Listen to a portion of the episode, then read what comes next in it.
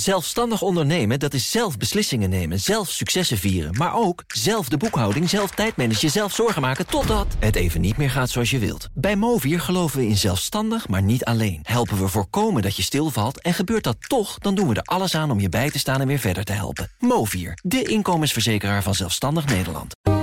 De Perestroikast. Een blik op Oost-Europa.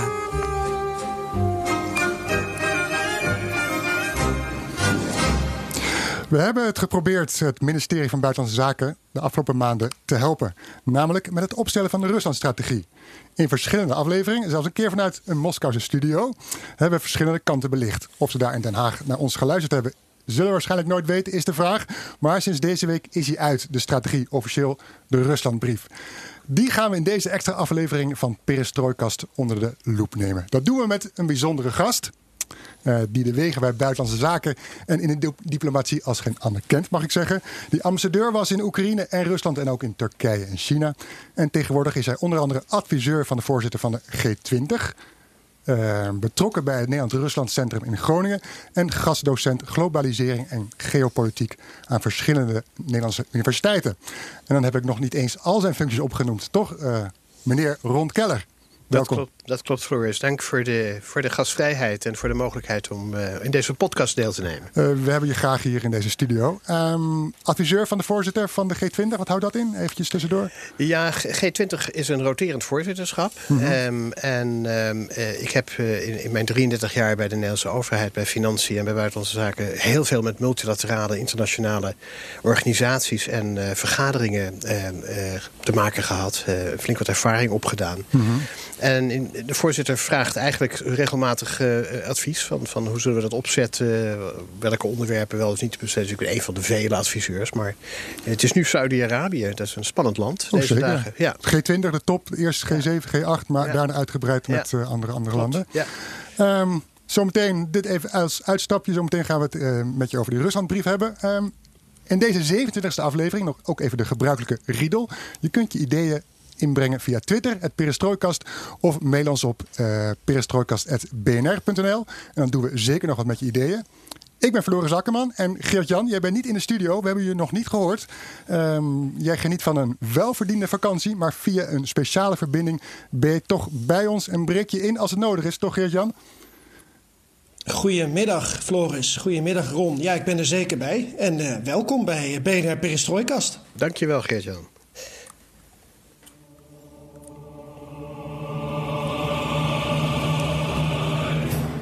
En als we het over Rusland hebben, dan hoort daar natuurlijk een prachtig volkslied bij.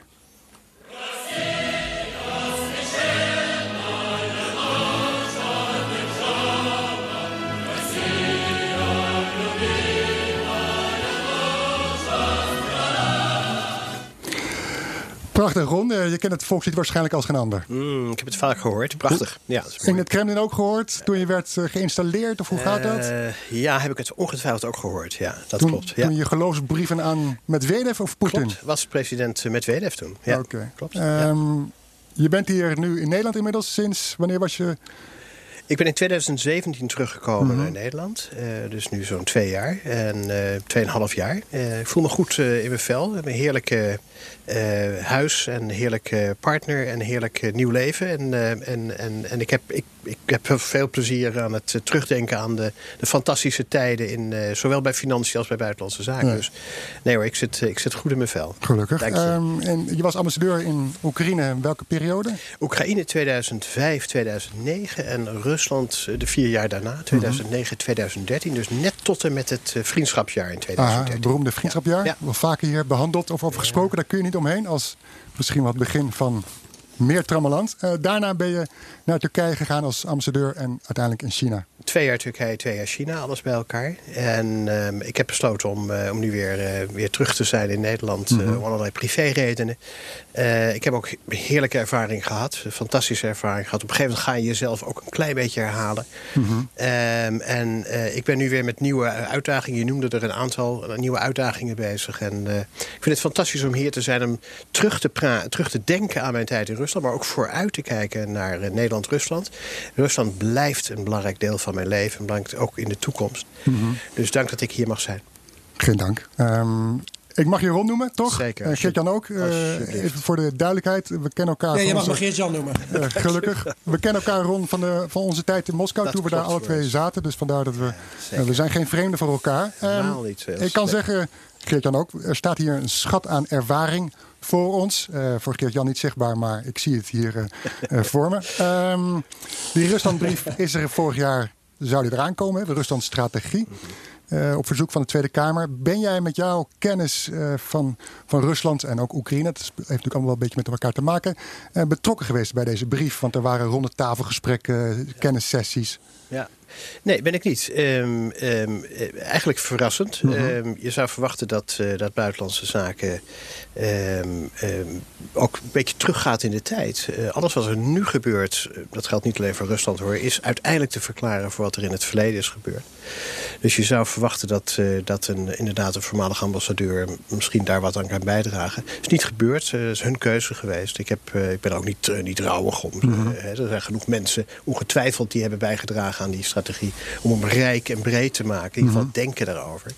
Uh, dus ik, ik zal ongetwijfeld niet echt gemist zijn, maar het had gekund. Maar nou, je bent niet de minste. Nou, dankjewel. Toch?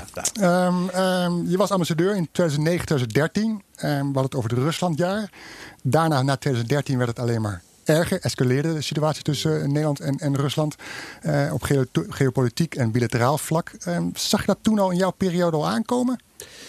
Ja, of het escaleerde na dat vriendschapsjaar, dat vind ik wat sterk gezegd. Ik denk dat... En nou ja, ook de MH17, de sancties, ja. de Krim. Kijk, MH17...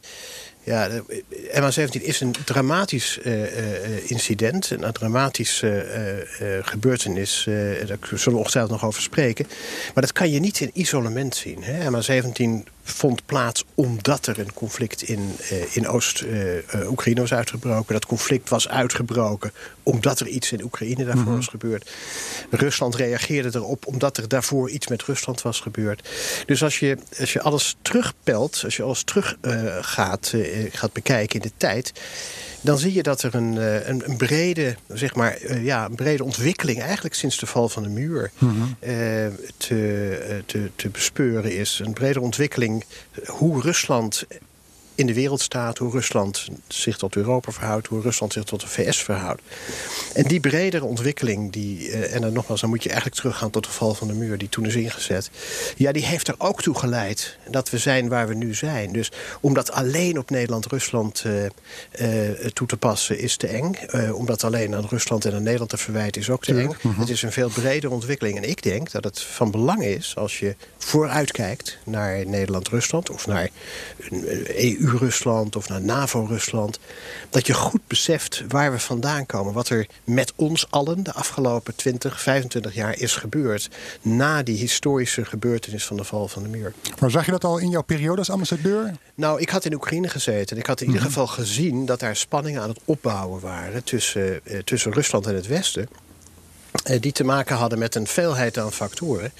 Eén uh, daarvan, maar dat is maar één hoor... maar ik noem het toch omdat ik ambassadeur was in Oekraïne... en toevallig ook de NAVO vertegenwoordigd in Rusland. Ik zag dat het, uh, het, het, het, ja, het, het stimuleren van het NAVO-lidmaatschap van Oekraïne... En, en Georgië voor dat matter, door het Westen... Uh, door Rusland werd opgevat als een, uh, als een nou ja, vijandige daad is wat zwaar gezegd. Maar dat werd niet op prijs gesteld dat wij dat zo pushten. Mm -hmm. Dat wij dat zo duwden.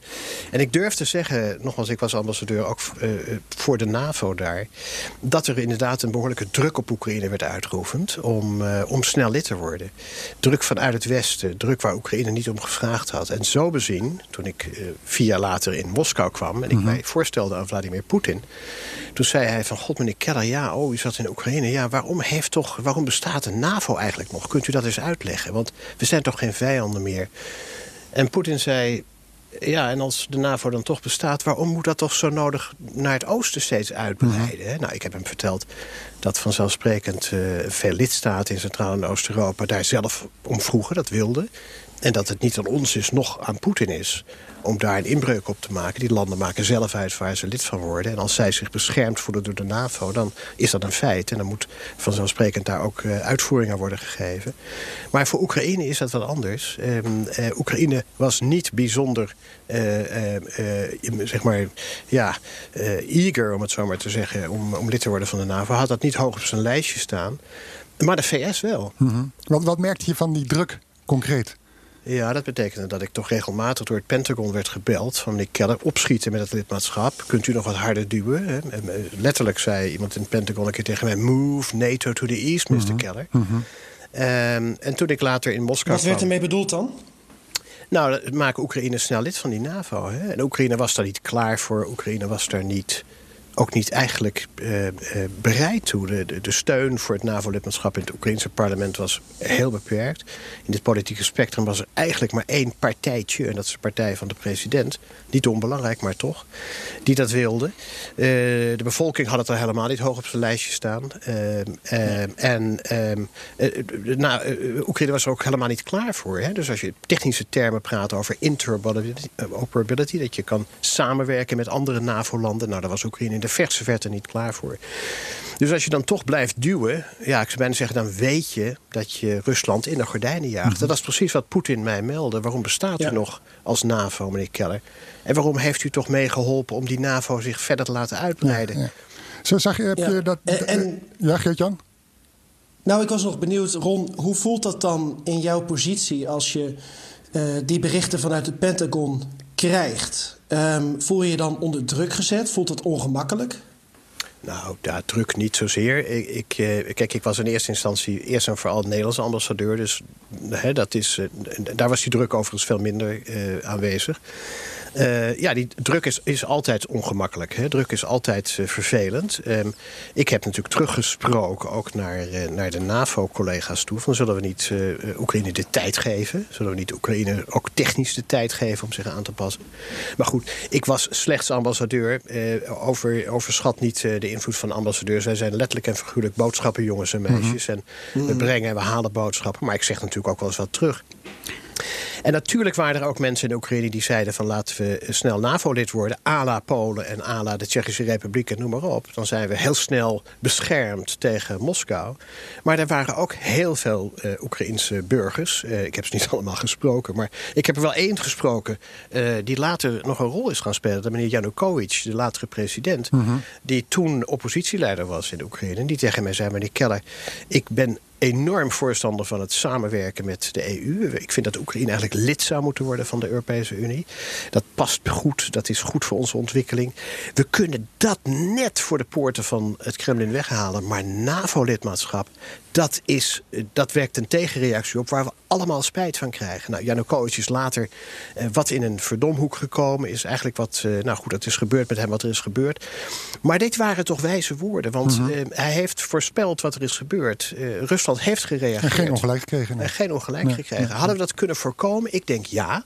Als we rustiger hadden nagedacht over hoe die geopolitieke constellatie er zo na de val van de muur in Europa uit was gaan zien. En dat hebben we onvoldoende gedaan.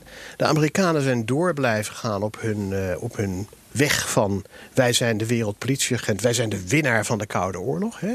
Fukuyama, dat boek mm -hmm. van wij -hmm. gaat, de hele wereld gaat nu een markteconomie en een, en een democratie uh, omarmen. En daar, dat is onvermijdelijk.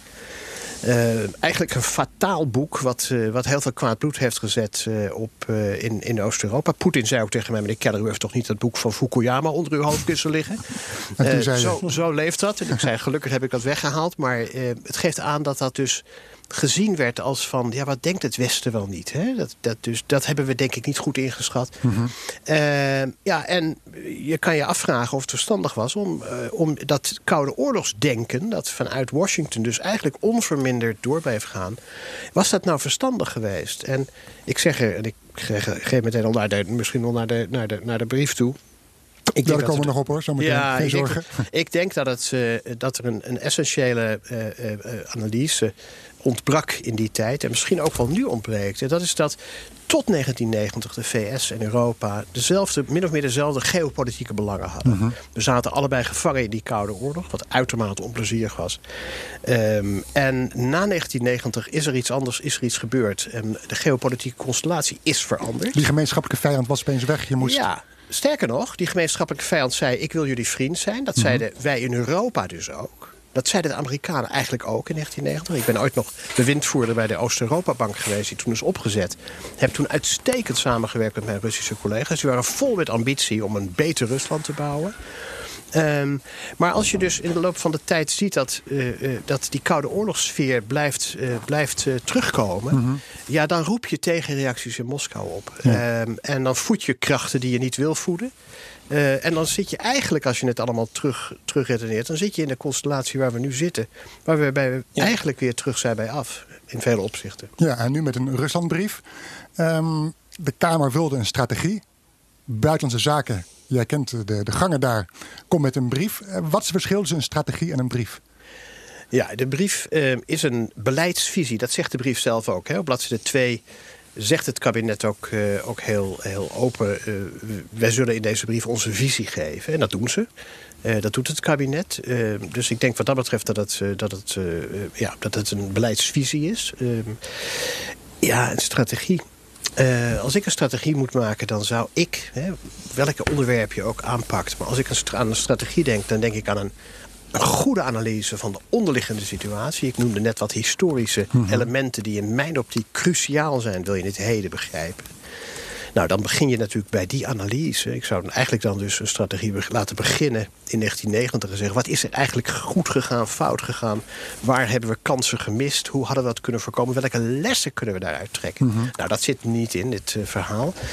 Ik zou de historische context dus meenemen. Ik zou doelstellingen formuleren. Wat wil Nederland eigenlijk in, uh, met Rusland en in Rusland? Wat zijn onze belangen in Rusland? Nou, daar is geen, uh, geen, geen, geen explicitering van.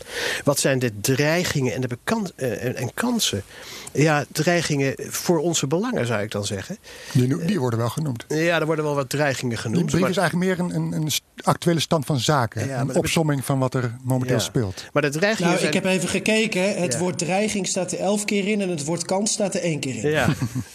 Ja, dat zegt toch wat. Ja, maar als ik praat over dreigen, ik, ik, nogmaals, ik praat in een strategie over een analyse, een historische context, het in kaart brengen van doelstellingen, het zien of die doelstellingen bedreigd kunnen worden of niet, wat de kansen zijn om die doelstellingen te halen, welke middelen en instrumenten je daarvoor inzet, en hoe je die doelstelling uiteindelijk realiseert, gegeven mhm. al die factoren, hoe je stap voor stap door wie en met, met, en met wie, op welke termijn je die doelstellingen bereikt. Zo zou een strategie eruit moeten zijn. Maar nogmaals, dit is toch geen strategie kabinet is daar eerlijk over, is daar helder over. Dit is een beleidsvisie. Mhm. Eigenlijk een geactualiseerde beleidsvisie op die van 2015. Want er verandert niets. Uh, vrijwel niets staat ook in die brief. Nou ja, het, het, verandert wel. Er is natuurlijk wel wat gebeurd de afgelopen twee jaar. Daar wordt, maakt de brief ook melding van. En dit is een voortzetting van beleid. Op zichzelf is daar niks mis mee. Hè? Ik mhm. denk dat het erg onverstandig zou zijn als Nederland iedere twee jaar het beleid omgooit dat geldt in algemene zin. Dit zijn langetermijnprocessen. Uh, dus zo bezien is er niks mis om te zeggen... nou, er is eigenlijk niet heel veel veranderd. Het kan best zijn dat die brief uit 2015 wel die analyse bevat. Daar wil ik van afwezen. Oké. Ehm, en doordat het geen strategie is, maar dus wel een brief... is het dan eh, ja, toch een slap aftreksel of... of Kun je er echt wel wat mee uit de voeten voor in de toekomst? Nou, het is helemaal geen slap aftreksel. Het is een, het is een update van bestaand beleid. Um, het is een beschrijving van gebeurtenissen. Op zichzelf is het goed om die, om die gebeurtenissen uh, op papier te hebben... en in, in, een zekere context te hebben. Maar wat, het, wat ontbreekt is dus de, ja, is, is de, is de bredere uh, analytische onderbouwing. Hoe moeten we die ontwikkelingen die nu plaatsvinden duiden? Ik geef, mhm. geef een voorbeeld. Rusland versterkt zijn, zijn, zijn militaire apparaat. Dat wordt gezien als een bedreiging. Maar goed, bekende verhaal van het kip en het ei. Wat is NAVO aan het doen? Mhm. De NAVO-uitgaven zijn de afgelopen jaar gigantisch gestegen. Dan kan je zeggen, ja, dat is een reactie op de Russische bedreiging. Maar jullie voelen hem al aankomen. De Russen zeggen precies hetzelfde. Ja, wij moeten wel, want u bent aan het opschalen. Dus hier zie je dat kip en ei. Mhm. Ehm, en het is heel erg lastig om te zeggen wie begonnen is. Hè. Dat is verdraaid lastig om te zeggen. Eigenlijk is dat niet te zeggen. Om nou te zeggen, het opschalen van het ene is een bedreiging... maar het opschalen van het andere niet, of dat noem je niet eens... Ja, dat is toch een wat selectieve eh, beschrijving van de werkelijkheid. En dat vind ik in de brief te veel terug. Ja. Nu is eh, Nederland vaak in de positie van zowel koopman als dominee. Toen ik deze update las, kreeg ik de indruk dat er eh, zeker in de conclusie meer aandacht is voor de dominee dan voor de koopman. Oftewel, veiligheid is toch wel boven economie en handel en ook energie komen te staan. Ehm, hoe kijk je hier naar, Ron? Ja, ik, ik, ik, ik heb datzelfde gevoel. Ehm, maar onderschat niet hoor. Ehm, als je even kijkt naar de tekst die er ook staat over zeg maar, het koopmansgedeelte. Dan zie je toch dat Nederland nog steeds de, de derde handelspartner is uh, van Rusland. Uh, dat, uh, Nederland dat Rusland nog steeds de tweede investeerder is in Nederland. Dus dat onze economisch dat er nog steeds 3000 bedrijven of meer actief zijn, Nederlandse bedrijven actief zijn in Rusland. Dus ons economische belang is wel behoorlijk groot hoor. En die paragrafen over dialoog en over samenwerking en over gemeenschappelijke belangen, die vind ik goed. Die vind ik, uh, uh, die kunnen ook nog wat dieper misschien, maar die, die denk ik die beschrijven uh, ja, de vele mogelijkheden en kansen die er zijn. Wat ik eigenlijk zou willen zeggen in algemene zin, maar goed, ik laat ik geen kritiek leveren op de redactie van deze brief, maar meer als denkmodel zou ik zeggen, en dat is eigenlijk heel, denk ik, herkenbaar voor iedereen die een relatie heeft met een partner. Je begint niet met dreigen als je een relatie hebt. Je begint met dialoog. Dus en dat is heel symbolisch voor deze brief. Je zou verwachten dat je begint met... We, gaan, we zijn aan het samenwerken met Rusland. We hebben een dialoog. We hebben gemeenschappelijke belangen. Ja, en waar dat niet altijd leidt tot de oplossingen die in het Nederlands belang zijn... zou je kunnen overwegen om dreiging in te zetten. Dat is een beetje als in een huwelijk. Dan ga je ook niet meteen dreigen op, de, op het moment dat je in het, in het trouwbankje staat. Maar goed, met een huwelijk begin je uh, je, je, je, je witte broodsweken. Je bent ja. blij, je, bent, je, je zweeft in, in, door de wereld. Ja. Um, de Ruslandbrief komt natuurlijk wel op het moment dat er een heel, hele voorgeschiedenis zich heeft afgespeeld. Dat is dus het uitgangspunt is wel anders. Ja, dat klopt. Daarom zei ik ook, die voorgeschiedenis zou beter in kaart moeten worden gebracht. Mm -hmm. De lezer van de brief moet ook die voorgeschiedenis denk ik goed kennen. Anders kan je niet duiden wat er staat. Uh, nogmaals, het heeft geen zin om te zeggen... de Russische militaire uitgaven of dus we voelen ons bedreigd. Als je weet dat meneer Trump, uh, president Trump vorige week... een, een Space Force heeft geopend. Mm -hmm. En als je weet dat de NAVO, de militaire NAVO, militaire NAVO-uitgaven... nog steeds het vijfvoudige zijn... Mm -hmm. vijfvoudige van de Russische militaire uitgaven. Nog los even van het feit dat ik ervan overtuigd ben dat kwalitatief de NAVO uh, uh, uh, strijdkrachten ook veel en veel beter geoutilleerd zijn. Dus ja, voel je. Maar we kunnen ook wel stellen dat Rusland zich niet onschuldig heeft gedragen. Nee, dat klopt ook. Nee, dat ben ik ook. Dat is vanzelfsprekend. Er zijn bepaalde aspecten van, het, van wat er de afgelopen jaren is, is gebeurd. Mm -hmm. uh, die in de, in de, internationale rechtsorde niet door de beugel kunnen. Dat is, dat, dat is buiten kijf. En daar moet ook paal en perk aan worden gesteld. En daar moet ook uh, worden, worden uitspraken over worden gedaan. Dat doen we denk ik ook als internationale gemeenschap. Mm -hmm. ja. Je zegt eigenlijk ja. uh, samenwerken, als ik het goed begrijp. En de dreiger komt later. Of het is een beetje vreemd om eerst te gaan dreigen en dan te zeggen: Oh, by the way, zullen we ook gaan samenwerken? Ja, hoe zie jij, hoe, als, we, als we kijken naar die samenwerking, hoe zie jij dat dan concreet voor je? Waar en hoe moet dat uh, gebeuren? Ja, nou, ik, ik, denk dat de brief op heel, ter, heel veel terreinen, uh, heel veel, in heel veel paragrafen beschrijft, uh, tenminste drie pagina's lang, welke gemeenschappelijke belangen er zijn.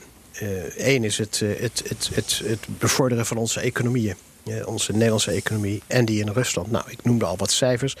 Nederland en Rusland zijn nog steeds, ondanks alle sancties, zijn uh, belangrijke economische partners. Uh, een belangrijk middel van, van beide welvaart creëren aan beide kanten. En, zeg ik er meteen bij, mensenrechtenbeleid is een belangrijk onderdeel van het Nederlandse buitenlandse beleid.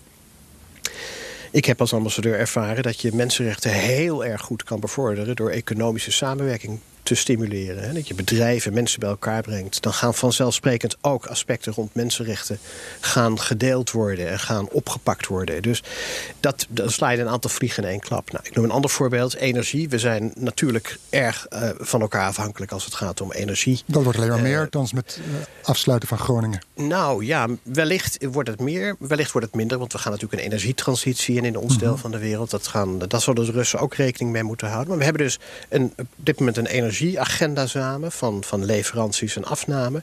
Maar we gaan ook naar een wereld toe... waarin we minder fossiele brandstoffen gaan gebruiken. Dus wij gaan ons aanpassen. En de Russen zullen zich ook moeten aanpassen... als uh, nog steeds erg sterk afhankelijk van die fossiele brandstoffen. Dus daar zit een uitdaging voor ons beiden. Mm -hmm. uh, uh, wij hebben er belang bij dat ook de Russische transitie goed verloopt. Omdat als zij hun economie goed blijft draaien... is dat goed voor ons bedrijfsleven. Dus er zitten er allerlei dwarsverbanden in die, in die samenwerking. Er wordt gesproken over meer samenwerking op het gebied van, van, van cultuur en van onderwijs. Nou, heel, erg mee eens. Dat zijn hele belangrijke transmissiemechanismen weer. Dat klinkt als een beetje zwaar woord, maar dat zijn belangrijke plekken en momenten waarop je als samenleving elkaar ontmoet en naar elkaar luistert. En doe dat nou met respect. Wij eh, willen graag dat de Russen met respect met ons omgaan. Laten we dat nou ook eh, terugdoen. En dat doen we dus ook al jaren op cultuurgebied en op onderwijs. Ja, maar je ziet juist dat op onderwijs het, het kantoor van NESO, hè, ja. dat het ja. voorportaal ja. uh, voor internationaliseren van onderwijs, dat gaat in Moskou, ja. althans dreigt te worden gesloten. Ja, dat, dat, ja, dat klopt. Dat heb ik ook met. Jij kent, jij kent dat kantoor zeer goed. Zeker, heel goed mee samengewerkt in mijn jaar als ambassadeur. Helpt veel positieve spin-off gezien. Niet alleen voor de Nederlandse onderwijsinstellingen... maar ook voor het creëren van een grote groep van uh, studenten. Uh, Russische studenten. Met een, met, een, met een plekje Nederland in hun hart. Mm -hmm. Dat zijn de beste ambassadeurs misschien wel voor Nederland geweest... de afgelopen jaren uh, in Rusland. Dus ja. ja. dat ga je dan ook stoppen. Ik moet er wel bij zeggen dat het sluiten van het NESO-kantoor... niet op het konto van deze strategie of van... Van, mm -hmm. het is een bredere beweging van ons ministerie van Onderwijs en Wetenschappen... om die NESO-kantoren, wat, uh, wat, wat uh, ook in landen als China en eigenlijk all over the world gaan die NESO-kantoren kleiner ja. worden, misschien wel verdwijnen. Verschraling vind ik, maar dat is een, andere afweging dan over Rusland te praten nu. Ja. Ja daar, komen, ja, daar komen we zo denk ik uh, nog verder over te praten. Als we uh, wat breder kijken naar onderwijs en, en wetenschap. Ik wou nog even zeggen dat ik in de tijd van, uh, van Ron in Sint-Petersburg studeerde. Dus ik was ook onderdeel van die onderwijs- en kennisuitwisseling. Aha. En dat is mij heel goed bevallen. Um, want ik denk ook als ik niet die tijd in Rusland als student had doorgebracht dan had ik ook niet tien jaar later had je hier niet op deze manier naar Rusland kunnen kijken. Dat ook niet. Maar ik kan natuurlijk hier wel staan en van alles roepen. Maar ik heb het wel zelf ervaren. Zo is dat, Geert-Jan. Ja. Hoe belangrijk zijn die people-to-people -people contacten, hè? zoals die ook in de brief genoemd worden. Mm -hmm. Gelukkig noemt de brief, de brief ze ook. Terecht ook. Um, en ze worden ook uh, genoemd als een belangrijk uh, te, te, te, bevorderen deel van de relatie Nederland-Rusland. Dus die brief heeft ook heel veel, heel veel punten waar ik zeg van ja, daar zit een, een positieve... En weet je, niet omdat we Rusland aardig moeten vinden... maar omdat het in ons eigen belang is. Uh -huh. Dat we zo'n benadering ja, kiezen. Maar, ja. Maar Ron, als ik dan nog één vraag mag stellen... want Schenk Scheijen, uh, cultureel attaché ook... Uh, in jouw laatste jaar, denk ik, bij de ambassade... in het kader van het uh, artistiek ja, ja.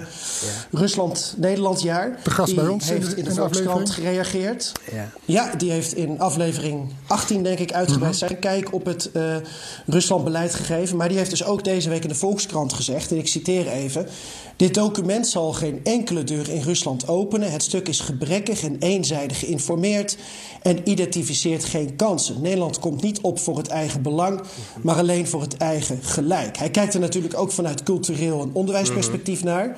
Ben je het met hem eens? Nou, ik vind het wat, wat sterk gezegd. Ik denk dat de brief uh, plussen en minnen heeft, uh, wat dun onderbouwd is.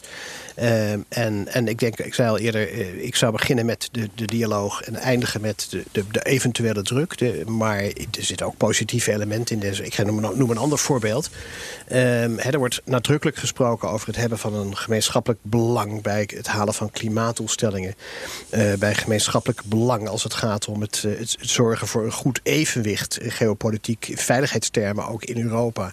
Kijk, als ik toch even terug mag naar, naar wat ik eerder zei over de VS en de NAVO en Europa. We zijn dus, Rusland, Europa en de VS hebben wat andere belangen gekregen de afgelopen jaren. Rusland is onze buur. Hè? De, voor de VS is er niet heel veel veranderd. Drie uur vliegen hier vandaan. Ja, ja, het is letterlijk een buur. Dus we hebben ook, als je dan, als je dan die Koude Oorlog afgelopen is, we hebben een andere relatie gekregen met Rusland. Dus dat is een van de problemen, denk ik, met de NAVO, die een soort van eenheids ja, visie op, uh, op, uh, op Rusland loslaat, waar natuurlijk de VS een belangrijke rol bij speelt. Wij moeten als Europa veel meer zelf nadenken over wat zijn onze eigen Europese belangen. Niet om tegen de Amerikanen op te treden, maar om uh, de reactie, ook van de VS, richting Rusland, veel en veel ja. realistischer en houdbaarder te maken dan weer een nieuwe. En doe je met daarmee ook op Nord Stream, de Nord Stream ontwikkeling? Bijvoorbeeld, dat is nou een reactie, een Amerikaanse reactie die eigenlijk niet door de beugel kan. Als je kijkt naar, ik weet niet of, er, of daar internationaal uh, zeg maar rechtelijke afspraken worden geschonden. Maar als je gewoon kijkt hoe je als partners met elkaar omgaat, hè, als VS en Europa, dan, dan is dit een voorbeeld van hoe je dat niet moet doen. Dit is, dit is niet netjes wat de VS doet. ont, ook werkt niet contra, is er werkt contraproductief. Uiteindelijk zullen de Europese landen zich meer en meer gaan verzetten tegen deze Amerikaanse betrokkenheid. En dat is ook niet in de Amerikaanse belang. Dus ja, het klinkt als een, als een, als een open deur om te zeggen: ga nou samenwerken, ga nou om de tafel zitten in plaats van confrontatie te zoeken. En soms moet je die confrontatie zoeken. Maar doe dat nou helemaal aan het einde. Als je helemaal uitgepraat bent. En zelfs dan moet je het nog. Zitten we te veel bij deze brief op de Amerikaanse spoor? Uh, ik denk dat deze brief te weinig aangeeft wat het Europese belang is. En wat de mhm. Europese rol en verantwoordelijkheid is geweest de afgelopen jaren. Die is dus te weinig geweest, wat ik aangaf. We hadden als Europa veel eerder moeten zeggen tegen de VS... ho, met dat lidmaatschap van, uh, NAVO-lidmaatschap van Oekraïne. Rustig daarmee.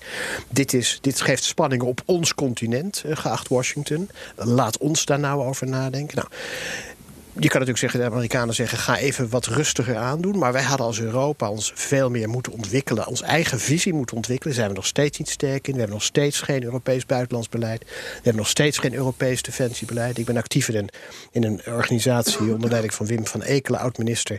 Die heet Eurodefense. We proberen meer Europese defensiesamenwerking te krijgen. Dat gaat zo lastig. Ook onze nationale defensieapparaten verzetten zich daar nog steeds. Ze zitten nog steeds in die Amerikaanse denkmodel van... ja, maar de Amerikanen Hebben ons toch bevrijd. Ja, daar moeten we oneindig dankbaar voor zijn. Maar we zitten nu in een Europa waar we Rusland en Europa West-Europa, de EU, buren zijn. We zijn beide Maar wat bedoel je met verzetten dan, Ron? Het militaire apparaat verzet zich? Nou, kijk eens hoeveel Europese samenwerking er op defensiegebied is. Die is er dus niet. Er zijn, er zijn hier en daar wat flarden van, van aanzetten daartoe. Maar als het even verder gaat, dan, dan, dan vindt het eigen apparaat... dat we eigenlijk gewoon ons eigen Nederlandse leger moeten houden... of ons Franse leger of ons Duitse leger. Dat kan allemaal. Eh, eh, los even van, van, van de Europese defensie... Eh, macht. Veel belangrijker is nog de stap daarvoor, uh, Geert-Jan. En dat is dat je nadenkt over, als Europa, over wat zijn onze belangen. In, ook in relatie tot Rusland. Nou, en in dat kader zou je ook verwachten dat de Nederlandse strategie past. Wij hoeven niet per se identieke strategie te hebben. Omdat onze belangen niet altijd met Europa één op één hoeven te zijn. Wij kunnen accenten anders hebben. Maar de grote lijn zou je verwachten qua strategie. Zou toch eigenlijk een Europese schuine streep Nederlandse strategie moeten zijn. Nou, het woord Europa valt bijna niet in deze. Ik heb niet geturfd, mhm. zoals jij Gert-Jan. Maar ik denk dat het woord Europa bijna niet valt. Hè? Uh, bijna niet valt. Dat is onvoorstelbaar. We leven in Europa. Is het dan wel verstandig om met een eigen Ruslandbrief te komen? Of moet je dat meer gezamenlijk ja, nou ja, ja. Europees doen? Beide. Ik denk mhm. dat het goed is dat Nederland heel erg nadenkt over wat wij kunnen doen om, uh, om ons land veiliger te maken, Nederland veiliger te maken, ons land welvaarder te maken. Dat is een hele legitieme exercitie. En dat we daar ook nadenken over of Rusland toe, uh, daartoe bijdraagt of afdoet, dat is denk ik een hele belangrijke exercitie. Mhm. Maar wij leven in Europa. Wij zijn een lid van de Europese Unie. En de Europese Unie is een machtsfactor naast Rusland en naast de VS. Ja, maar... de brief, ik zeg nog één ding daarover. De brief zegt dat Rusland streeft... en dat wordt eigenlijk gezien als een dreiging... of als een, iets wat nou, nou ondeugend is. We wilden net over beginnen, dus we voelen elkaar goed aan, ja. Ron. Uh, al die jaren... Maar wat gaan jullie dan zeggen? Die romantische jaren in Moskou. Ja, eerst Torres. Schept een band. Uh, nou ja, wat, wat inderdaad... Nou, uh, dat, dat Rusland streeft naar een veiligheids ja. Uh, architectuur waar, waarin dus de Europese veiligheid ondermijnt. Dat als in ieder geval de NAVO ondermijnt, de lidstaten uit elkaar speelt, de EU. Um, Blok heeft het over die dreiging en dat die Daarom moeten we ook ja. druk blijven houden op Rusland. Ja. Want hij zegt ook van de afgelopen jaren is ook niks veranderd aan de, aan de visie van Rusland. Nee, dat klopt, denk ik. Dus moet je inderdaad toch ook druk blijven houden? Even terug naar Europa. Ehm, wat, er, wat, er, wat er eigenlijk staat in de brief, eigenlijk staat, wat er letterlijk staat in de brief, is dat Rusland uh, een bedreiging vormt omdat het, omdat het de unipolaire rol van de VS verwerpt en op weg is naar, of erkent, of zichzelf een rol ziet in een multipolaire wereld. Rusland ziet graag China, VS en ja, Rusland. Maar we, geachte briefschrijver, denk ik dan, uh, we leven in een multipolaire wereld. En die is er gewoon. Hè? Dus we Mhm. kunnen niet zeggen, laten we naar de winkel gaan... laten we eens kijken welke polaire wereld we gaan vinden. Maar we leven in een multipolaire wereld. Um, en ik denk dat het van belang is dat we dus erkennen dat er een Russische machtspool is. die in zekere zin ook een, een rol moet spelen, kunnen spelen in die, in die wereld. zoals wij ook als Europa een rol moeten en willen spelen in de wereld. En daar past Nederland ook in. Nou, als je praat over uh, zinnen als uh, Rusland speelt de EU uit elkaar, ja, dat is, dat is een andere zaak. Nu dat we in weer helaas in zo'n koude oorlogachtige sfeer zijn gekomen. En, uh, en Rusland voelt dat het dus in een hoek geduwd is. Of dat nou terecht is of niet, maar dat voelen ze heel sterk. Door de EU en door de NAVO. Ja, dan is het logisch. Niet altijd uh, te rechtvaardigen, maar het is wel verklaarbaar waarom Rusland probeert om die machtsblokken die hen in de, de hoek duwen uh, te verzwakken. Mm -hmm. Nou, zien we dat als een bedreiging? Ja, dat is natuurlijk vervelend en, en, en, en misschien wel verwerpelijk dat Rusland dat doet. Maar we zouden winnen als we een stap terug zouden zetten. En zeggen, ja, maar waarom doet Rusland dat? Waarom doet Rusland? Nou, hebben ze... Maar het rechtvaardigt niet wat Rusland doet. Ik bedoel, je hoeft niet uh, nee. groene mannetjes op de Krim neer te zetten. Nee, nee er, zijn, uh, er zijn grenzen die... Uh, de, de, internationale, de internationale gemeenschap heeft grenzen afgesproken. Internationale rechtsorde afgesproken. Daar is Rusland ook onderdeel van. Ja. Daar wil Rusland ook onderdeel van zijn. Rusland denkt heel sterk hè, in, in termen van juridische, internationalistische termen. Nou, dan ga je niet de Krim annexeren.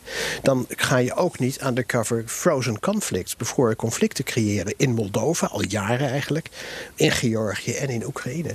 Uh, dus dat zijn, dat zijn, kijk, je kan zeggen, ja, het is vervelend dat, de, de, de, dat, dat Oekraïne en Georgië lid gaan worden van de NAVO. Volgens de Boekarest-top is dat ooit toegezegd. Daar, dat rechtvaardigt niet dat je dus uh, inderdaad uh, bevroren conflicten creëert. Dat, is, dat, dat klopt, daar is geen twijfel over. De annexatie van de Krim is buiten kijf eh, niet aan de orde. Is een, is een schandalige actie van Rusland. Maar ik kan hem ook wel weer verklaren. Niet rechtvaardigen, maar ik kan hem ook wel verklaren. -hmm. Besef dat er een tweede revolutie plaatsvond. Uh, in 2014, uh, 2013, 2014, die voor Moskou nog meer bedreigend was. Weet je, dictuur, dictaturen, dicta, dictaturen, zoals Rusland er toch één is... die vinden het niet prettig als er vlak naast hen... zeker niet als het ook nog zo'n zo'n zo'n geestverwante en cultureel verwant land is als Oekraïne is... als daar een succesvol democratisch model uh, lijkt te zijn. Mm -hmm. Kijk wat China met Hongkong of met Taiwan... dat vinden ze toch niet prettig dat dat role model daarnaast is. Dat er een vonk overslaat ja. naar Rusland. Nou, dus dat is, uh, dat, dat, dat is een gegeven, dat is een, dat is een feit... Um, um, had Oekraïne dus dan maar ook een dictatuur moeten blijven? Nee, absoluut niet. Oekraïne heeft het recht en heeft ook de, de, naar zijn bevolking toe de plicht om zich te ontwikkelen. En als dat een democratie wordt, dan is dat zo.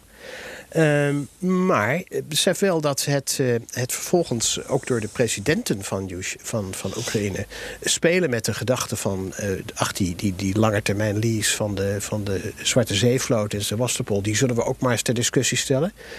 Yushchenko heeft daar meerdere malen mee gespeeld. Expliciet ook mee gespeeld. En ook hier, als je weer teruggaat in de geschiedenis... Rusland heeft er 200 of 300 jaar over gedaan... om eindelijk een warme zeehaven te mm. hebben. Dan hebben ze die. En dan zien ze dat weer wegglippen. Nou, rechtvaardigt dat een annexatie van de Krim? Nee. Maar besef wel dat dat allemaal een rol speelt... in de, in de mindset van de Russische beleidsmakers. Ja, ja dus, dus, nog even een vraag... Of wil jij stellen van uh, Jelger via Twitter, Geert-Jan? Of... Ja, dat leek mij echt een uitstekend moment inderdaad. uh, maar jij mag hem ook doen hoor. Nee, nee, ga je gang. Dan doen we dit. Eerst nog even dit. Dus het geopolitieke gedeelte. En dan gaan we daarna naar de people-to-people -people context. Om het zo maar even te zeggen. Ja, heel Vind graag. Dat een goed plan? Uh, maar Jelger, Jelger die stelde via uh, Twitter, het Perestrooikast, een hele goede vraag in dit kader. Namelijk, Ron, hoe wordt in um, in de toekomst geborgd of druk uitgeoefend dat Rusland zich wel aan internationale verplichtingen en uitspraken houdt en, um, ja, en ja. corrigeert? Ja. Ja, ik denk, ik denk zelf dat, dat druk dus, dus niet werkt. Hè? Ik denk dat als je een, een, welke afspraken ook je met elkaar maakt. Hè? Ik, ik, ik noemde al de, de, de parallel met een, met, een, met een relatie, met een huwelijk. Maar ook gewoon hoe wij met, als Nederland met elkaar omgaan. Maar dat geldt dus ook voor landen en voor de internationale rechtsorde. Die is alleen houdbaar. En die kan alleen worden geborgd als er draagvlak is bij alle partijen. Op het moment dat, die, dat draagvlak er niet is dan ga je met elkaar op de tafel zitten... en dan zorg je dat dat draagvlak er komt. Dan luister je naar elkaar, dan luister je waarom iemand zich niet zo lang voelt in die rechtsorde. Uh, en druk en sancties passen daar niet in. Je krijgt niet iemand terug in het gareel met druk en sancties. Sancties hebben ik zeg er, niet van Nee, maar ik zeg er ook bij. Nee, eens. Ik vind ook dat je met bevroren conflicten en annexaties... kan je ook niet de rechtsorde naar je hand zetten. Dus dat is naar Rusland toe. Je kan niet met bevroren conflicten en annexaties... de rechtsorde naar je hand zetten.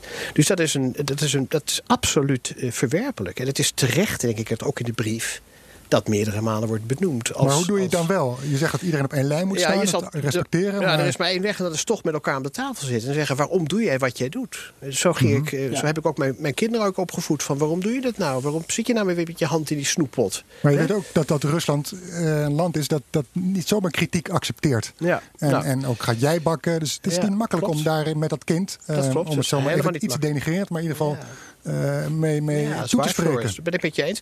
Maar wij zijn ook niet vrij van, uh, van een verantwoordelijkheid. Het is altijd een tweerichtingsverkeer. Er is altijd actie en reactie en interactie. Dus, uh, en dat is eigenlijk wat ik in deze brief zou willen hebben. De volgende brief zou willen. Dat er iets meer wordt nagedacht over... wat is er nou de afgelopen twintig jaar goed gegaan? Wat is er niet goed gegaan mm -hmm. in onze relatie? Tussen Nederland en Rusland. Vanuit de Nederlandse mhm. belangen gezien. Hè? Waar kunnen we van leren? Wat heeft nu gewerkt? En waar kunnen we gewoon onze fouten ook erkennen? En beseffen dat we dat achteraf niet hadden moeten doen. Gewoon dat je in de toekomst zegt, dat gaan we dus anders doen voortaan. Mm en, en, en dat is een hele set van, van, van, van, van elementen die waar ik er een flink wat van heb genoemd net al. Ja, het klinkt enorm soft om te zeggen, ga nou samenwerken om de tafel zitten. Maar mijn god, uh, uh, Floris en Geert-Jan, we hebben zoveel conflicten in deze mensheid gehad. We hebben wereldoorlogen gehad.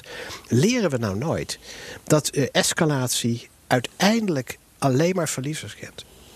Nee, maar Ron, je weet ook uh, dat er zoiets is als politieke realiteit. Um, iets, iets wat ook een beetje de waarde van de dag is af en toe. Maar als ik toch nog één voorbeeld eruit mag pakken, ja. namelijk MH17. Ja. Um, hoe ik de brief las, was uh, als volgt dat Nederland op dit moment nog um, een poging waagt om zowel dominee als koopman samen op de eerste plaats te zetten. Je ziet al een verschuiving richting veiligheid.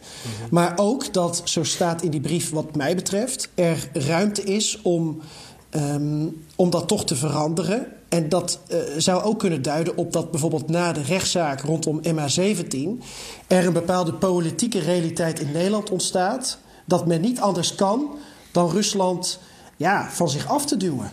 Ja. Ja, MH17, laat ik voorop zeggen, stellen dat wat ik ook over u ga zeggen, dat dat onverlet laat. Dat, dat het een, een afschuwelijke uh, tragedie is. Met een, een onvoorstelbare uh, uh, afloop ook en, en nasleep. Die, die, die werkelijk verwerpelijk is vanuit alle, alle optieken.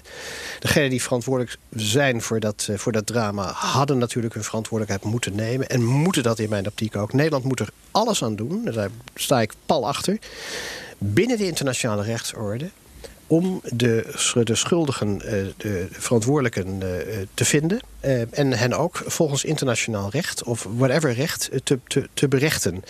Um, dus daar, daar kan geen twijfel over zijn. Maar je kan je afvragen, nu ga ik even wat buiten de bepaande paden. En we verwijten Rusland dat zij de internationale rechtsorde geweld aan doen door voor conflicten en annexaties te plegen. Dat is absoluut waar.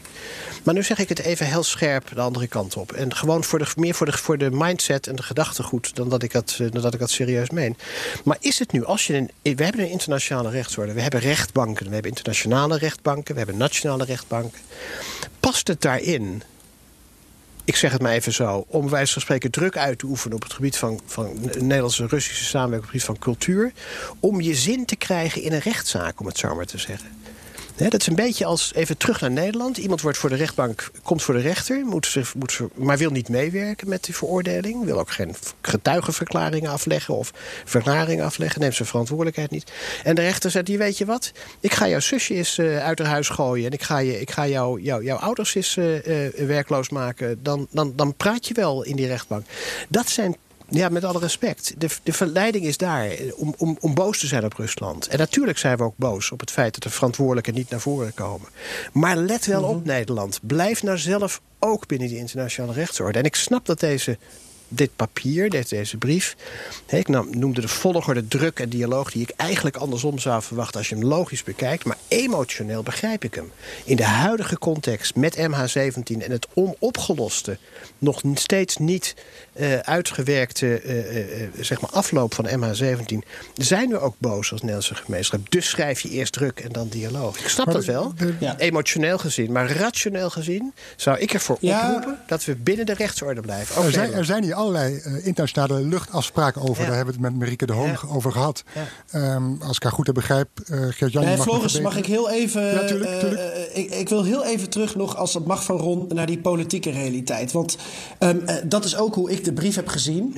Ehm, namelijk, ehm, eh, de brief lijkt ook zo te zijn opgeschreven, uh, opgesteld om de Kamer een beetje tegemoet te komen. Er was kritiek op de China-notitie, uh, dat veiligheid daar te weinig aan bod kwam. Nou, dat is in het geval van de Ruslandbrief nu niet het geval.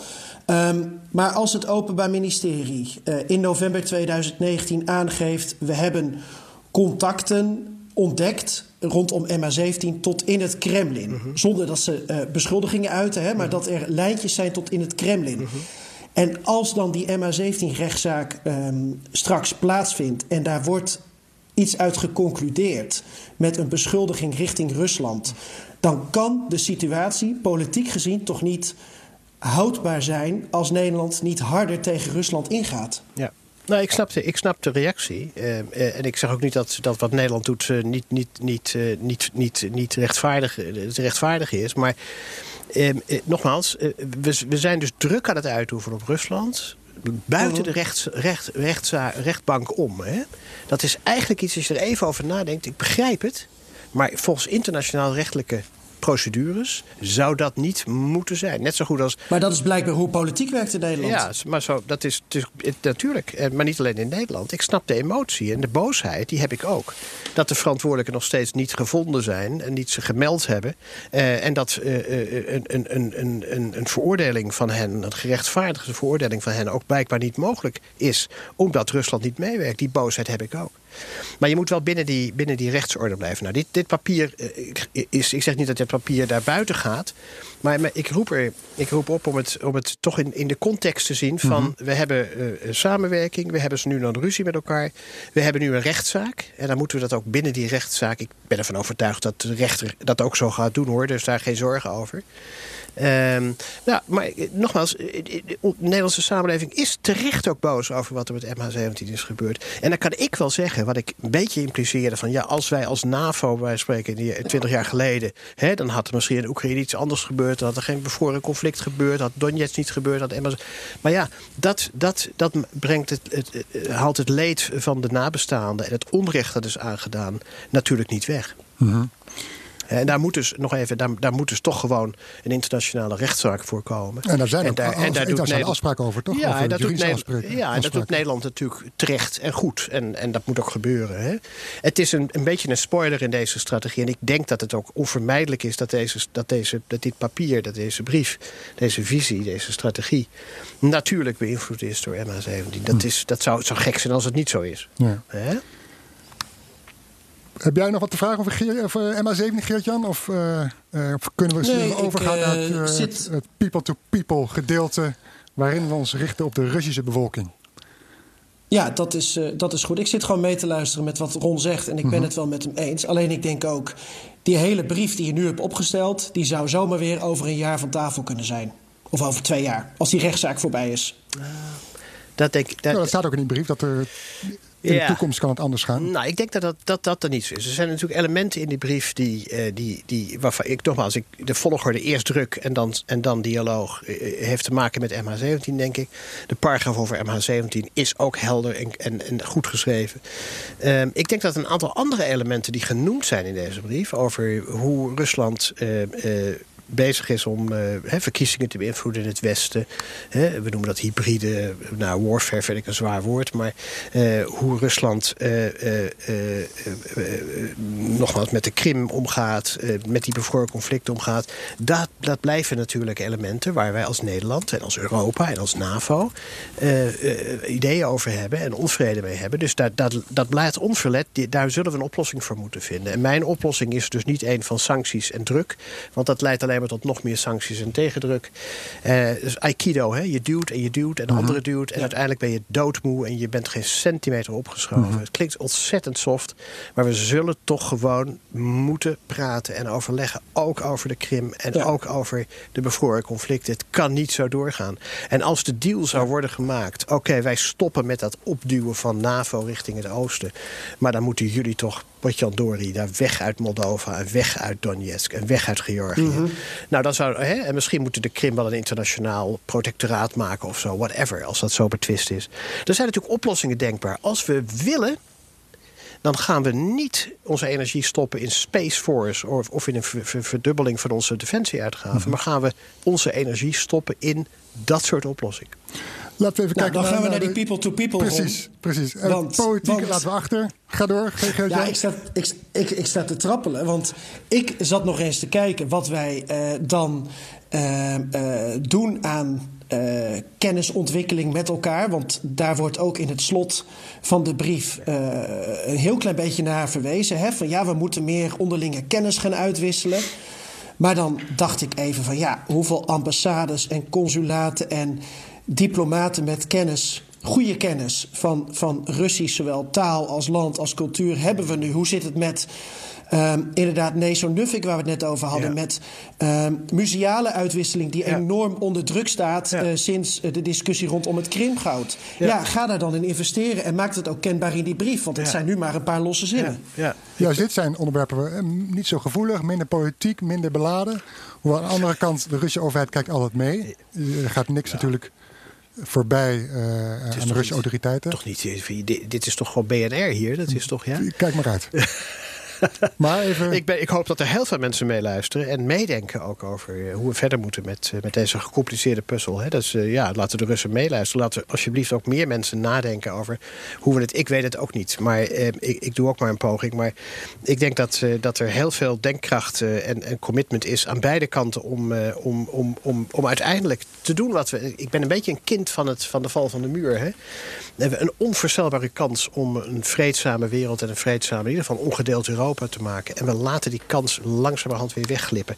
En dan kunnen we nog zoveel museale uit, uitwisselingen hebben. Maar we moeten toch eerst gewoon weer zien dat we elkaar als buren zijn. Hè? En ik, ik denk dat. maar dan kunnen we beginnen met de, met de ambassades of de consulaten. Wat, wat vind je daarvan, Ron? Hebben we die genoeg? Moeten we daar meer in investeren? Ik- Dat is niet aan mij om daar daar een oordeel over te vellen. Ik vond dat toen ik er zat, eh, dat we ruim voldoende mensen hadden en, en geld hadden om dingen te doen. Uiteindelijk ben je, denk ik, als, als diplomatieke vertegenwoordiger er vooral in om mensen bij elkaar te brengen. Daar heb je geen grote hoeveelheden geld voor nodig. Heb je niet eens heel veel mensen bij nodig. Een paar slimme acties om mensen bij elkaar te brengen kunnen al voldoende zijn. Dus ik denk dat eh, Nederlandse ambassades en, en, en, en consulaire en diplomatieke vertegenwoordigingen uitstekend bemens zijn. Daar is geen twijfel over. We hebben een goede nieuwe ambassadeur daar op Zwartbol die dat fantastisch doet. Ben ik van overtuigd dat het goed loopt. Dus daar is het probleem absoluut niet. Waar dan wel? Nou, het probleem zit hem in die onderliggende. Eh, onopgeloste puzzel over hoe we nou geopolitiek met elkaar omgaan. Zijn we nou weer nieuwe rivalen of zijn Maar we eigenlijk... dwarsboom dat geopolitieke, de, menselijke wel. contacten? Ja, dat denk ik wel. Ik denk dat eh, ik ben actief in het Nederland-Rusland Centrum. En je ziet dat er een aantal mensen denken van ja, Rusland, ja, het is niet alleen MH17 hoor. Maar het is ook van ja, dat is toch een beetje de vijand. Hè? Ik weiger om in vijanden te denken. We zijn als mensheid we kunnen alleen maar verliezen als we vijanden op deze aarde gaan identificeren. Want die anderen vinden dan ons ook vijanden. En zo hebben we dan niks geleerd.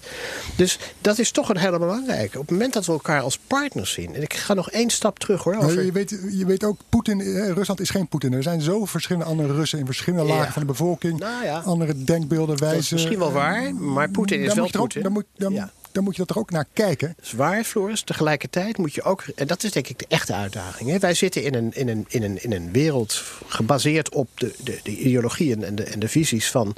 eh, de verworvenheden van de verlichting. Hè? Het individu dat centraal staat. En als het individu zich vrij en gelukkig voelt... dan is, is de gemeenschap dat ook. Dat is onze... Er zijn een paar landen die dus die filosofie hebben. Dat is eh, een paar landen in West-Europa. En, en, wat, en wat daarbuiten, maar niet zo heel veel. Dan heb je een aantal landen die veel en veel meer... Ja, ik, aarzel om het woord in mijn mond te nemen. Ik zeg het toch even voor de gemeente. Die veel meer ja, piramidaal, tribaal zullen sommigen zeggen. Maar ik noem het maar even piramidaal zijn georganiseerd. Een hele steile st- eh, eh, toplaag die de macht heeft. En eh, niks is recht van het individu, niks keuze en zo.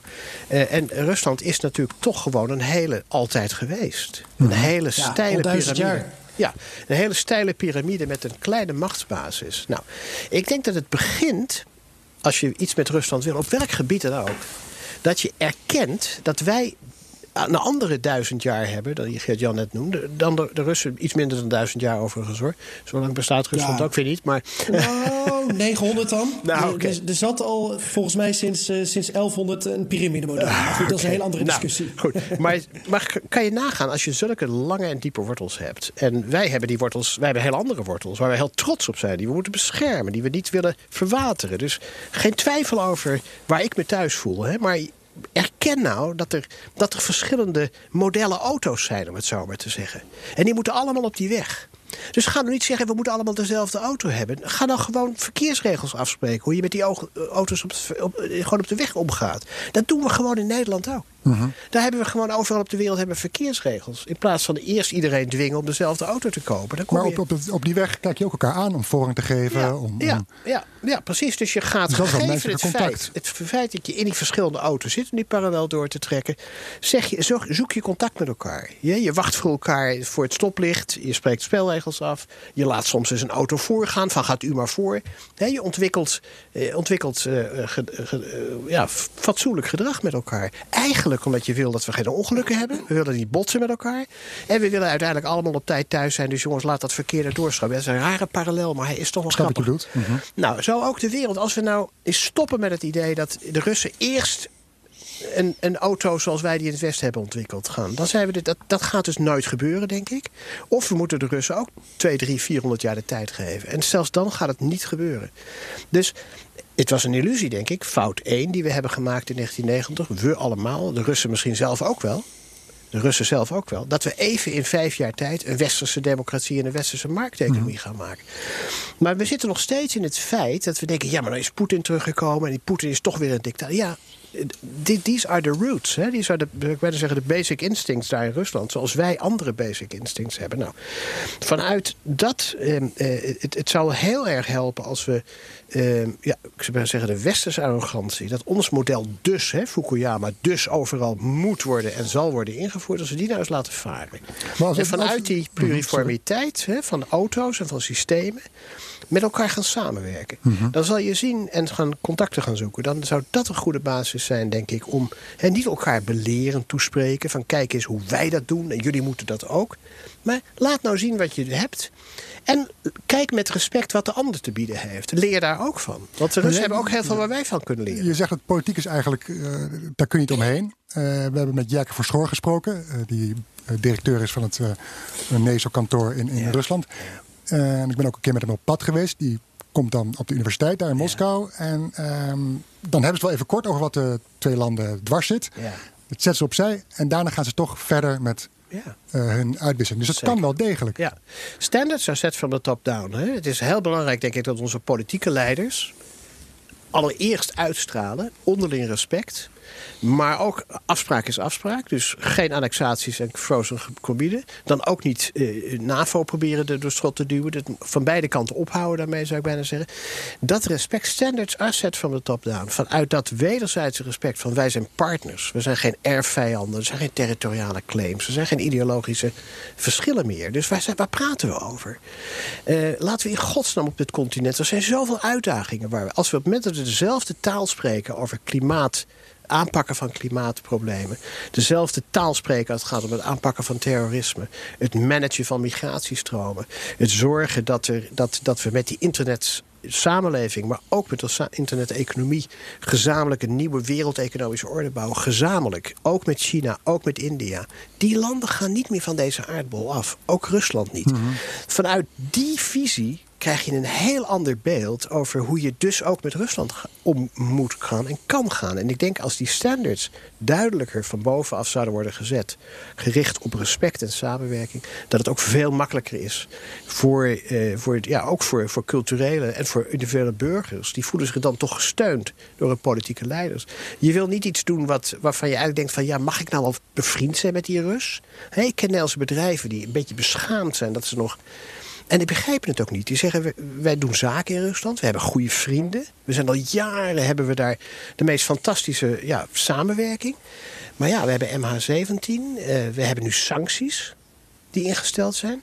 Dus we voelen ons eigenlijk ook een beetje dat we iets... iets, iets het is niet, de boodschappen zijn niet helder. Hoe kan je nou samenwerken en sancties hebben? Er komen heel wat Russische studenten deze kant op. Uh, dus uh, die, die, die zien er wel degelijk mogelijkheden. Dat is, En dan gaan Nederlandse studenten die kant op, naar Rusland. Nou, dus het laat zien dat er, los van die politiek, Zeker. echt wel wat mogelijk is. Wordt dat genoeg uh, erkend in die brief?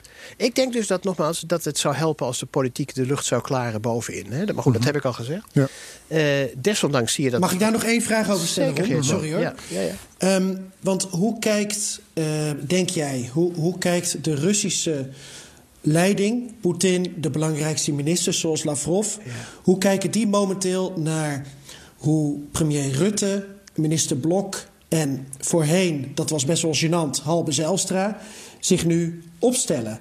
Want daar begint het dan mee, zeg je. Maar daar zijn de afgelopen jaren toch ook merkwaardige woorden over en weer gewisseld. Ja, dat is heel moeilijk voor mij om dat te duiden. Ik denk dat Rusland naar Nederland natuurlijk met, eh, met een bijzondere bril kijkt vanwege MH17. Ik heb ervaren dat Rusland eh, een diep respect heeft voor Nederland. Ik heb nooit gemerkt dat er, dat er, dat er sarcastisch of cynisch over Nederland wordt gesproken. Integendeel, veel vanuit, eh, voor zover ik met Poetin en, en Lavrov heb gesproken over Rusland, met Lavrov veel meer. Veel meer respect dan, dan we misschien nog wel denken. Dus ik denk dat respect zal misschien iets minder zijn geworden, omdat we dus in die nieuwe Koude Oorlogssfeer zijn terechtgekomen. Wij allen, niet alleen Nederland, Rusland. Ehm, maar ik zie niet dat er, dat er een vijandsbeeld is vanuit Rusland. Um, vanzelfsprekend verdedigt Rusland ook zijn eigen belangen. Rusland zal ook zeggen, ja, met al die democratische, dat is niet in ons belang. Democratische principes zijn niet in het belang van ons governance systeem. Uh, uw economische ordening is niet noodzakelijkerwijs onze economische ordening.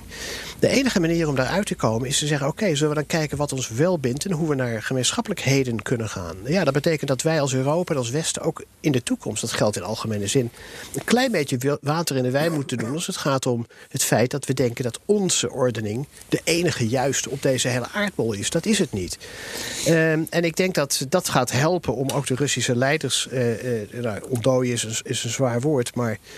nogmaals, ik denk dat de Russen uh, in algemeen zin... de Russen, wie ben ik om over de Russen te spreken... heel veel respect voor Nederland hebben. Mhm. Want wij zijn natuurlijk toch een land dat principes altijd heeft. Ook deze brief, je kan er van alles over zeggen... maar er zitten natuurlijk toch wel principes in.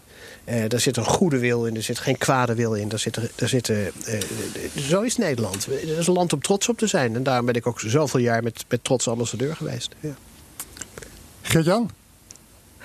Ben je nog? Ja, Floris. ik ben er ehm, nog. Ja, ik, dacht, ik geef je even nog, nog de mogelijkheid. Um, als je nog hierop in wil haken. Um, als ik dan nog... Wel of niet? Ik heb een vraag van Richard Hoogland. Uh, hij is namelijk wel benieuwd uh, welke Russische bedreigen uh, men op het oog heeft met een zin die hij tegenkwam in de brief over economische samenwerking. En ik ja. dacht, omdat jij vanuit het uh, Nederland-Rusland Centrum toch wel wat weet van, mm -hmm. van zaken doen. Mm -hmm. um, hij, hij, hij zegt in de brief staat: een groot aantal Russische bedrijven investeert in en via Nederland vanwege onder andere rechtszekerheid ja. en het gunstige investeringsklimaat in Zeker. ons land. Ja, dat klopt. Dat geldt trouwens niet alleen voor Russische bedrijven. We hebben heel veel buitenlandse investeerders die, die, in, die via Nederland of in Nederland. Uh, zijn het niet meer postbus, postbussen? Nou, dat, dat, dat, dat, dat, ja, die zijn er ook. Um, op zichzelf, uh, overigens, als dat binnen de wet is, is daar niks mis mee. Wij hebben die wet open, we hebben dat opengesteld ooit voor, voor, voor dit soort fondsen en, en, en constructies en voor holdings. Dat hebben we bewust gedaan met de volledige instemming van de Tweede Kamer. Dus ja, dat daar vervolgens gebruik van wordt gemaakt, ook door Rusland. Ja, dat, dat is raar om dat nu opeens uh, te criminaliseren. Ik zag, een, ik zag een, andere zin die mij, die mij bevreemde. Die zegt van we moeten, we moeten uh, crimineel geld tegengaan. De suggestie wordt gewekt alsof wat er dus uit Rusland komt als het gaat om buitenlandse investeringen, dat dat allemaal crimineel geld zou zijn. Dat vind ik lastig. Dat is een rare zin. Die zou ik er niet in hebben laten staan. Want wie zijn wij om zomaar op voorhand Russische geldstromen naar Nederland als crimineel te Ja, we moeten criminaliteit bestrijden, maar dan wel in ons eigen land ook. Dat doen we ook hoor. En ook vanuit andere landen. We moeten algemene zin. En dat doen we ook hoor. Al jaren, tientallen jaren toen ik bij Financiën zat, ook al de VATF, de FATF, sorry, uh, is al jaren bezig om witwassen tegen te gaan. Daar kan Nederland nog steeds een slag in maken. Er zijn nog steeds Antillenroutes en noem maar op, die, die, die eigenlijk uh, uh, ja, dubieus zijn. Ja, dat daar. Nou, ik kan er wel een voorbeeld van geven, ja. Ron, als dat mag. Want ja, Hubert Smeets van Raam op Rusland, die was ook bij ons te gast om te praten over uh, de aftrap van de Ruslandstrategie. Hij had een uitnodiging gehad. Ja. En hij gaf aan, uh, ja, Russische kapitaalstromen weten de weg naar de Amsterdamse Zuidas en de Rotterdamse haven ja. goed te vinden. Ja. En hij zegt, uh, dat moet dan wel benoemd worden in zo'n brief. Ja, maar dan moet je het ook echt benoemen. Dan moet je het ook in kaart brengen. Maar niet zomaar in algemene ja. zin. Hè? Nogmaals, ik ben ervoor dat we witwassen in algemene zin bestrijden. Niet alleen het uit Rusland. Uh, ik, ik zou veel breder gaan. Mijn ambitie zou hoger liggen dan in deze brief staat vermeld. In jouw tijd als ambassadeur is ook vaak gesproken over visumvrij reizen. Ja. Daar is discussie langs geweest. Ja. Dat is een beetje Zeker. Do Zeker, dat is doodgebloed eigenlijk. Ja, jammer. Moet ja. die discussie uh, weer opnieuw ingeblazen worden? Uh, weet je, uh, er wordt nu gesproken over het, het, treffen van sancties richting uh, mensen die in Rusland iets fout hebben gedaan. Hè? Ja, ik zeg, geef, dit is allemaal mijn persoonlijke opvatting. Hè. Ik spreek alleen hier namens Ron Keller. Maar ik, ik zou daar toch ook wel pratend over de internationale rechtsorde. Hè. Wie zijn wij om iemand een sanctie te geven, in dit geval dat hij dus geen visum krijgt, omdat hij de mensenrechten zou, niet zou respecteren of iets met meneer Magnitsky te maken zou hebben, zonder dat die persoon in het land waar hij woont en waar hij dus de wetten heeft te volgen, veroordeeld is. Kijk, hier zijn wij dus eigen rechten aan het spelen. Wij gaan beyond de, de, de, de, het respect voor de nationale rechtsorde, zowel die in Rusland als die in Nederland, gaan wij mensen veroordelen op basis van, ja wat, krantenartikelen. Maar gewoon, gaan, gewoon in het algemeen, visumvrij reizen. Nou ja, dit is dus een, de, de, de discussie over visumvrij reizen is gestopt. Omdat mm -hmm. sommigen menen dat het uh, treffen van sancties op het gebied van visa, dat dat een instrument is dat we zouden moeten gaan gebruiken. En dan mm -hmm. ga je dus niet meer over visumvrijheid praten, want dan geef je dat instrument uit handen. Maar je zou ook visumvrij reis kunnen doen voor wetenschappers, voor studenten. Ja, ja. Dat je in ieder geval kijkt naar, van, ja. goh, daar valt intermenselijk contact ja. uit te halen. Ja. Uh, in, ja, in mijn ideale wereld, die niet bestaat, maar die, uh, die ik wel blijf nastreven als mens, uh, zijn er geen visa. het, is een, het is een verouderd instrument. Um, weet je, het is ooit bedoeld om illegale migratie tegen te gaan. Um, de werkelijkheid is dat iedereen, ook een wetenschapper, kan zich ver, vermommen als Russische toerist of als Chinese toerist of als Zuid-Afrikaanse toerist naar Nederland en blijft in Amsterdam achter. Mm -hmm. Dus het, het, het, het, en, en daar, daar kraait geen haan naar. Dus illegale migratie bestrijd je niet met visa. Mm -hmm. Tot slot, uh, Geert-Jan, heb jij nog een slotakkoord? Ik heb een, uh, een, een mooi voorbeeld. Een mooi voorbeeld van samenwerking waar Ron denk ik uh, mee bekend is. omdat de Rijksuniversiteit Groningen in, in zijn tijd een akkoord sloot met Skolkova. Ja. Het, uh, ja, het wordt wel eens het Silicon Valley van Rusland genoemd. Ik ja. denk dat het net wat anders in elkaar steekt. Ik het ook, ja. Uh, Mochten maar wat willen. ik eh, Ja, tegenkwam, ja. precies. Wat ik tegenkwam is dat een paar jaar terug werd er in het noorden van Rusland een mammoet opgegraven. En nu reizen twee Nederlandse microbiologen met enige regelmaat naar Rusland af om eh, eh, bacterieel onderzoek te doen. En er was een verkeelde politieke relatie, maar ze gaven aan die had geen invloed op de wetenschap. Ze mochten het laboratorium van de Russen gebruiken. Ja. En op deze manier kan er op hoog niveau internationaal eh, eh, eh, onderzoek worden gedaan naar. Nou ja, bacteriële zaken rondom de mammoet. Het, het klinkt allemaal niet belangrijk. Maar het voorbeeld aan zich is natuurlijk prachtig en hoe het zou moeten. Prachtig. Nou, ik, ja, daar kan ik alleen maar van zeggen, klopt, eens. Ik heb, als, ik, als er nog tijd voor is, een, een ander voorbeeld. Ja, die band loopt. eh, dus, eh, Eh, ik heb een ander voorbeeld dat, dat mij heel erg sterk is bijgebleven. Als een fantastische samenwerking. Tussen eigenlijk ja, alle, alle, alle landen ter wereld. En dat is toen André Kuipers de ruimte inging. Ja. Wij we daar- samen bij? Wij zijn er We zijn samen bij. We- we hebben eh, samen min 40. in de kou gestaan voor ons. Ongelooflijk. Onze handen bevroren ervan en zo. Ja, Heb je nog in Soyuz gezeten? Dat, dat proefmodel? ja eh, heb ik ook nog gezeten. En ik daar een je, foto was zo, je was zo blij als een kind, volgens mij, kan ik me herinneren. Ja, en ik, ik moet Nog zeggen dat ik verbijsterd was over het feit hoe klein zo'n... Ja. eh, en, en eigenlijk hoe ouderwets dat ding was. Maar André zei tegen mij, ja, dat is in godsnaam niet, niet veranderen... want het werkt en geen kinderziekte Mhm. meer. Hè? Ehm, maar wat mij daar heel sterk is bijgebleven... is over hoe zonder enige aarzeling... eh, met een gemeenschappelijk doel in, in, in, in, het, in het... niet in het achterhoofd, maar in het voorhoofd... maar voor ogen dus. Een gemeenschappelijk doel. We gaan mensen in de ruimte brengen. We gaan daar ruimteonderzoek doen voor de mensheid als geheel. Klinkt weer heel soft, maar dat is wel de, wat, wat het internationaal ruimtestation... En, en, en, en alle landen die eraan deelnemen in zich heeft. Nou, dan zie je dat er een, een fantastische samenwerking is tussen Rusland... En niet alleen één of twee professoren, maar dus heel veel. Dus ook ministeries en, en ruimteagentschappen. En de Europese ruimtevaartorganisatie. Met zijn veelheid aan eh, lokale actoren weer. Inclusief onze Nederlandse ruimteagentschap.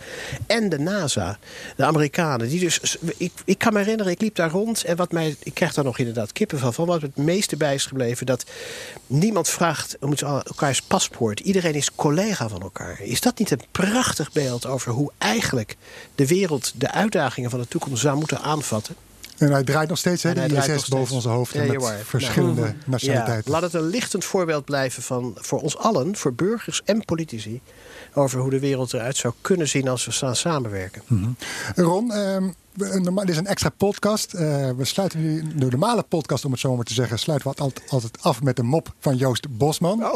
Eh, die, die hebben we eventjes eh, niet in de, in de uitzending. Ken jij nog uit jouw tijd als ambassadeur van Rusland of Oekraïne nog een mooie mop die je hier kan vertellen? Nou, ik. Ik geef je 10 seconden denktijd. Oh mijn god, nou, ik, ik, eh, ik, heb, er, ik, heb er wel een, ik heb er wel één over de tijd dat... eh, dat is een beetje, beetje bruut misschien. Maar ik heb ooit, toen ik ambassadeur was, gaf iemand mij een boekje.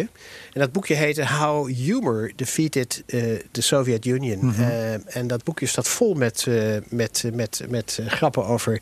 Ja, uit de Sovjet-tijd. Hè? Dus dan praat ik over de tijd dat... dat, eh, dat, er, dat, we, dat we ja, een heel andere, dus in die Koude Oorlog nog zaten. Nou, één hele korte grap daarover. Grap, althans, dat vond ik een, een- Ik ben niet zo goed in het onthouden van mop hoor. Maar deze is me bijgebleven. In de tijd van Gorbachev, eh, vaak verguisd, in, zeker in Rusland. Eh, in de tijd van Gorbachev eh, stonden natuurlijk weer eens heel veel mensen in een koude winternacht stonden op het, eh, in de buurt van het Rode Plein. Te wachten voor een bakkerszaak waar zogenaamd brood zou zijn. En die mensen stonden daar en stonden daar. Er had geen enkele beweging in de rij. En die mensen zeiden tegen elkaar: ja, verdraait zich. Met al die, al die verhalen over, over, over glasnost en perestroika. Er is hier dus helemaal niets veranderd. We staan nog steeds te bevriezen hier in de kou. En er is nog steeds niet voldoende brood. Waarop twee jonge mensen zeggen: ja, jeetje, dat staan in die rijen. Je- generaties hebben in die rijen gestaan. Altijd rijen, rijen, rijen. En maar wachten, en maar wachten. Eh, twee jonge mensen zeggen: Weet je wat, we accepteren het gewoon niet meer. Wij gaan nu de straat oversteken naar het Kremlin. En een van de jongeren zegt: Ik heb een pistool van mijn vader toevallig bij me gestopt. We gaan die Gorbachev toch gewoon eens laten werken wat wij ervan vinden. Dit kan gewoon niet meer, al die rijen. Nou, de rest van de, van de, rij zegt nog van, hè, van de, de wachtrij zegt: oh, joh, weet je dat zeker? Zeiden ze, als wij als jonge generatie dat niet doen, dan gebeurt er nooit iets in dit land. Dus we gaan, eh, die twee die gaan weg. En die zijn binnen 10 minuten terug. En de rij zegt: jongens, van, jullie zijn alweer terug. Dat ging snel. Waarop die jongens zeiden, ja, nou ja, kijk, we kwamen aan bij het Kremlin. En guess what? Stond een lange rij. mooi, mooi, mooi. Dank, dankjewel Ron voor deze prachtige mop. Die gaan we inlijsten. Alsjeblieft.